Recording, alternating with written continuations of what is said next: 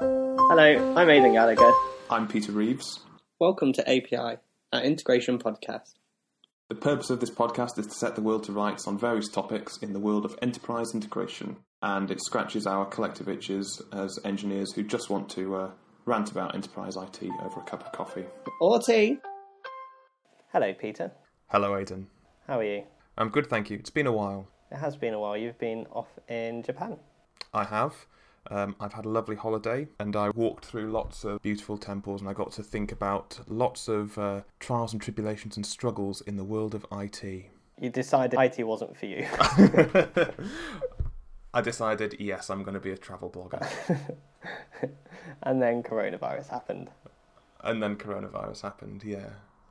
So, at the sometime at, towards the end of last year, I remember you were talking to me about you're already a seasoned author when it comes to IT, but you were talking about uh, writing a book, and I suggested that you read a book called The Phoenix Project, which was actually a recommendation from our colleague Dave Hay, and I I, I bought it a couple of years ago.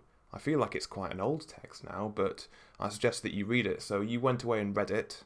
I think we would it would be good to talk about uh, your opinions of it, how you kind of reacted to it, what I can still remember of it, and uh, I don't want to say lessons to be learned, but things that you've gleaned. The book is just quickly for anyone who hasn't read the book. Um, it's written by three people, and it centers around a IT um, operations person, an IT operations manager who's been in the backwaters of, I, of the IT of the business, and unexpectedly, he receives himself a promotion. Essentially, his task is to be able to get change quickly through his systems into production without so many things falling over. Yeah, the main character suddenly becomes is it responsible and accountable? Accountable, responsible for everything so he suddenly has to take ownership of all these weird and wonderful systems and all the all the trials and tribulations that come with them. Yes. We we should point out that the the USP of of the book is the fact that it's kind of it's written as a novel as opposed to most I would say IT texts which are written as either a 5 minute blog post or a whopping great textbook. I'm not sure whether it was new for its time, but it was quite a novel method of delivery. Similar to, you know, the people that learn by doing or learn by seeing. it's a new way to kind of get opinions on the whole piece. It's essentially uh, teaching through stories. Like uh, you can get um, foreign language um, lesson books for children now. Essentially, it's just the book in English, but occasionally words are changed to, say, the Spanish word so as you go through, it just slowly adds changes some of the words into into a, a foreign word, and essentially it's learning as you go. You're not you're not trying to pick up everything all at once. And I find this was similar. Mm. It was very handholdy, and for us, probably since we both joined our company, we've basically been uh, indoctrinated with this DevOps um, ideology and the use of pipelines and reusability and building um, auto- systems that can automatically be built. And we spoke about this with Dave in a previous podcast, mm-hmm. which is obviously the, the DevOps side of things. And the book is eventually lean, leading you towards DevOps. And what I quite liked is that it didn't just go, here is a thing, and then we use DevOps. Yeah, it, it didn't go, chapter one, let's implement a DevOps pipeline, and everything is fixed at the end. It does do that, but it's part of a but wider that's, But that's chapter yeah. 10. It is. It is pretty much the last chapter. And then we implemented DevOps. It was amazing in the end. Um, it, it is, and it genuinely is. But it's it's good because you you you're learning why DevOps is the answer rather than DevOps is the answer. These are the benefit. It's saying, okay, this is the thought process that has led to DevOps, and it starts talk. It talks in times about manufacturing plants mm. and how IT is very similar to um, the manufacturing process within within a factory. Yeah, uh, we're not saying there's, there's, it's just padding between the start and then chapter ten we implemented DevOps the end. Uh, it's good because it actually goes through the the actual business interactions and and the main character's discussion with various other senior stakeholders and organizational bigwigs within the company and I think it's become quite a recognized fact now that as an IT professional actually surprisingly little of your job is implementing IT stuff. A lot of it is pitching to business to pitching to business stakeholders uh, and working the soft skills politics side and convincing uh, convincing stakeholders to go along with the solutions that you want to implement and that's something that's kind of seen in the book. Uh, he doesn't just do chapter one we implemented the devops pipeline it went perfectly. It's chapter one we recognize the problem. Chapters, maybe two, three, four, we actually learned how all the business stakeholders are in, involved, and there's all these other implicit implications and processes and, and, and regulations they have to conform with. But it doesn't do that big bang, does it? It goes.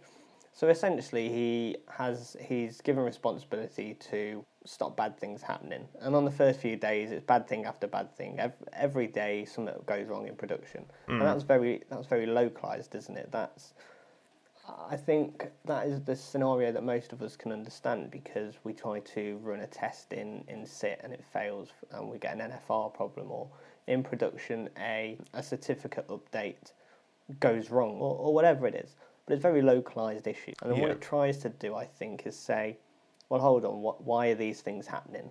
And the reason that's not happening is because you're not able to track changes, you're not able to understand who's doing what when and what dependencies are on are on um, what people. So if I'm making a change in system A, that should mean that nobody should be making a change in system B. It talks about localized problems and why there is a need to control change at that level.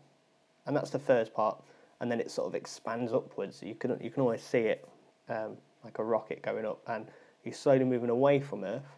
You're looking at a slightly bigger picture, which is what are the impacts that this has on the business away mm. from your localized area. That's what I that was that was the way I saw the, the start of the book sort of coming out. I find it very hard to, to, to see things at the 10,000 foot view. So it gives you a sense of perspective when you're forced and the main character is forced to kind of pull his head out of his little his little team, his little bubble, and start to have a more worldly, in an organisational sense, view uh, of how things happen across the company. Yeah, he starts getting conflicting priorities. Do I continue with this big project that's going to make money, or do I focus on these other systems that are saving money or keeping us afloat? And it always comes to what are the things you need to protect as part of an IT system? Well, it's financial, reputational, customer data.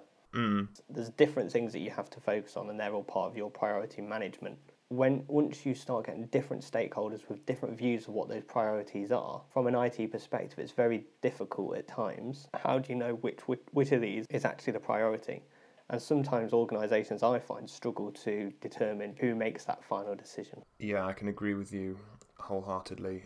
There's probably a whole science, there's probably a whole organisational science of how organisations make decisions. But yeah, like I said, the fact that so much of our role as both IT professionals and consultants is around assisting organisations with what their decisions are.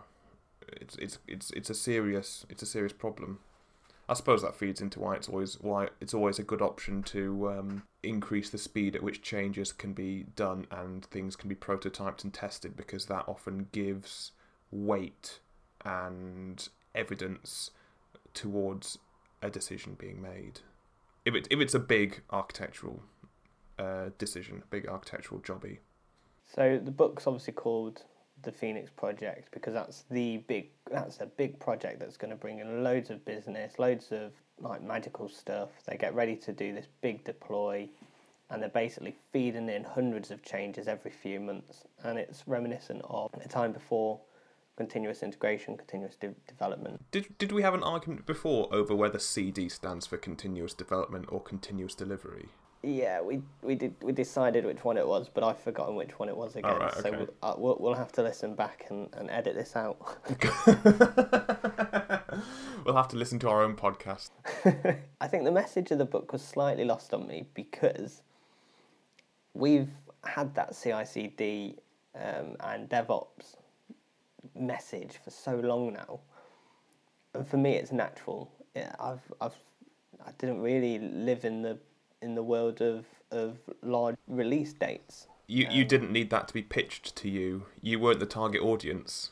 But but I actually took I find it I found the book good in different ways. There's a part where he has to go. He goes right. This I'm going I'm going to go find out why we're doing what we're doing, why it's important, and who it's important to. Hmm. And he goes and, and and as you said earlier, he goes and talks to each of the stakeholders, and he says, "Well, what are your business goals? What are your business needs?" And they tell him, and he goes, "Oh, that's." uh, And it's genuine, genuine revelations. It's like, oh, okay, I didn't really understand that. Um, how is what we're doing uh, improving the way that you can achieve those business goals, which essentially leads to revenue or or or achieving what the, the board wants to achieve. And I think about it in the context of the products we use, but I don't think I've really thought about the wider business goals and how everything we do maps to that, and whether doing thing A or thing B actually helps achieve, achieve those business goals. So we have some localized issues, which is do I deploy product A onto this thing or on this other thing? I don't think I ordinarily would think what are the business goals and how does that map to what IT does. Yeah. Yeah, I like I like the thing that you said at the start where you felt as though maybe you weren't the target audience because you already live you already live in that in that reality. I think that yeah, its value is that very rarely do us again as IT professionals get the perspective of an IT organization from the very top. Whenever we get any kind of visibility of that, it's normally through a, a very clinical email sort of hi team, it's your it's your VP here. We had a great month. And you think, well, okay, but I don't really know what our what our business goals are. All I know is that oh, the big project that we're working on got completed or something like that Yeah, exactly. or I could maybe I could tell you uh, the company that I'm working for. I could tell you their vision, but I couldn't maybe tell you their individual business goals for IT or for revenue or for what their strategic um, plans are for this year. And some of them are, some of them are obvious, aren't they? For example, if you were Netflix, you'd know that you're just trying to reach a bigger audience. So some of those key targets are known, but some of them aren't known. So if they wanted to, we want to improve the buffer speed that customers receive those videos or can watch in real time that, during their streaming. You might not necessarily know that because you might not know it's a problem. All you know is this file needs to be transferred quicker. But you know the requirement, not necessarily the wider vision and the wider impact of that on the business. I would say that the current the current business goal uh, where I'm working is they would like to reduce IT spend. It does make you think, okay, well, how can I trace back what I'm doing to reducing IT spend? And I'm thinking, I'm not sure I can because we're implementing a new platform. But then I think about their other goal, which is they're trying to uh, tighten up and consolidate security across the platform. Ah, maybe I'm working towards that. What's interesting, Peter, is that I think it's doubly difficult for us because we're in, we work for IT companies. Mm. Not all IT professionals obviously work at IT companies, but we happen to work at an IT company. So for us, everything is IT. So if IT is failing, we're failing. If IT is doing well, we're doing well.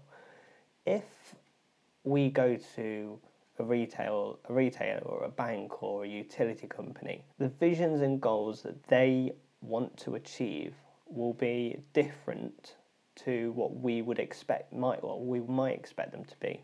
And this is what the book's made me do is rethink about my perception which is okay, I've got an agenda which is IT related. That doesn't necessarily transcend to the goals of our customers, which might not have an IT slant at all. If I'm a paper delivery service that happens to use IT to map the best course, my goal isn't be able to map the best course, which is what my goal would be as an IT professional.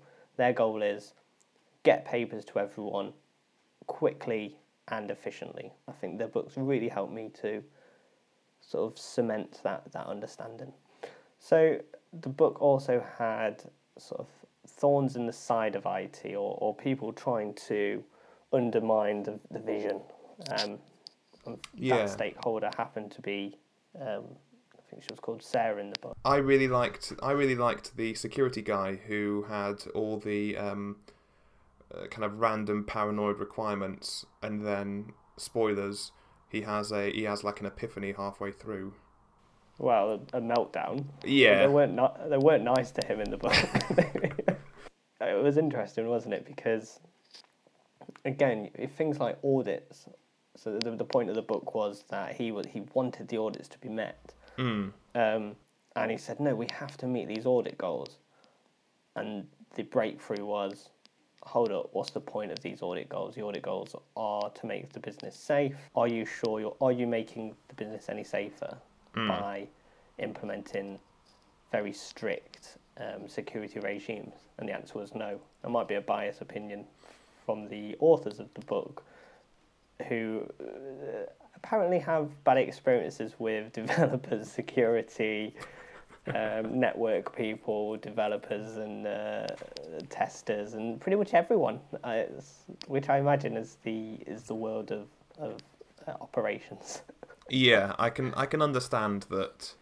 Again, it goes back to the fact that everyone has an agenda, everyone has their own individual goals, um, and and developers, network people, they're probably at the end of the day they're just trying to get they're trying to make something work because they've got their own projects, deadlines, and everything that they need to work.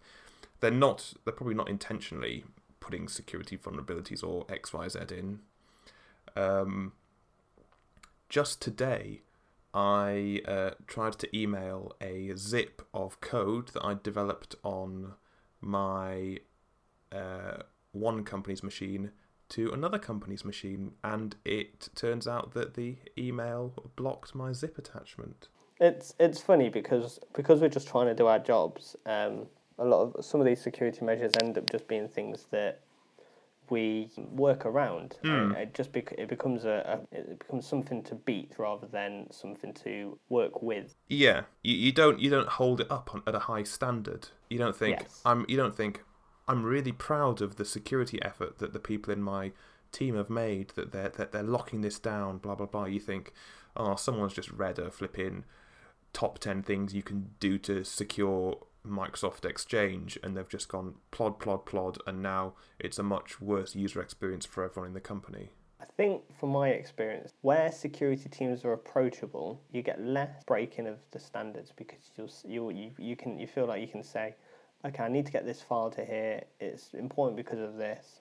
How can we do that, as in we, as in me and them, safely? In some organisations, it would be you can't do that. Full stop. Yeah. Right. You know, I can't do my job. Then it's a hindrance, and that's basically what the book says. It's it's saying what value does that have to the business if you're being blocked from posting that zip? It means that you can't do your work and other people can't do their work and you can't move the project forward and meet the goals. But Hmm.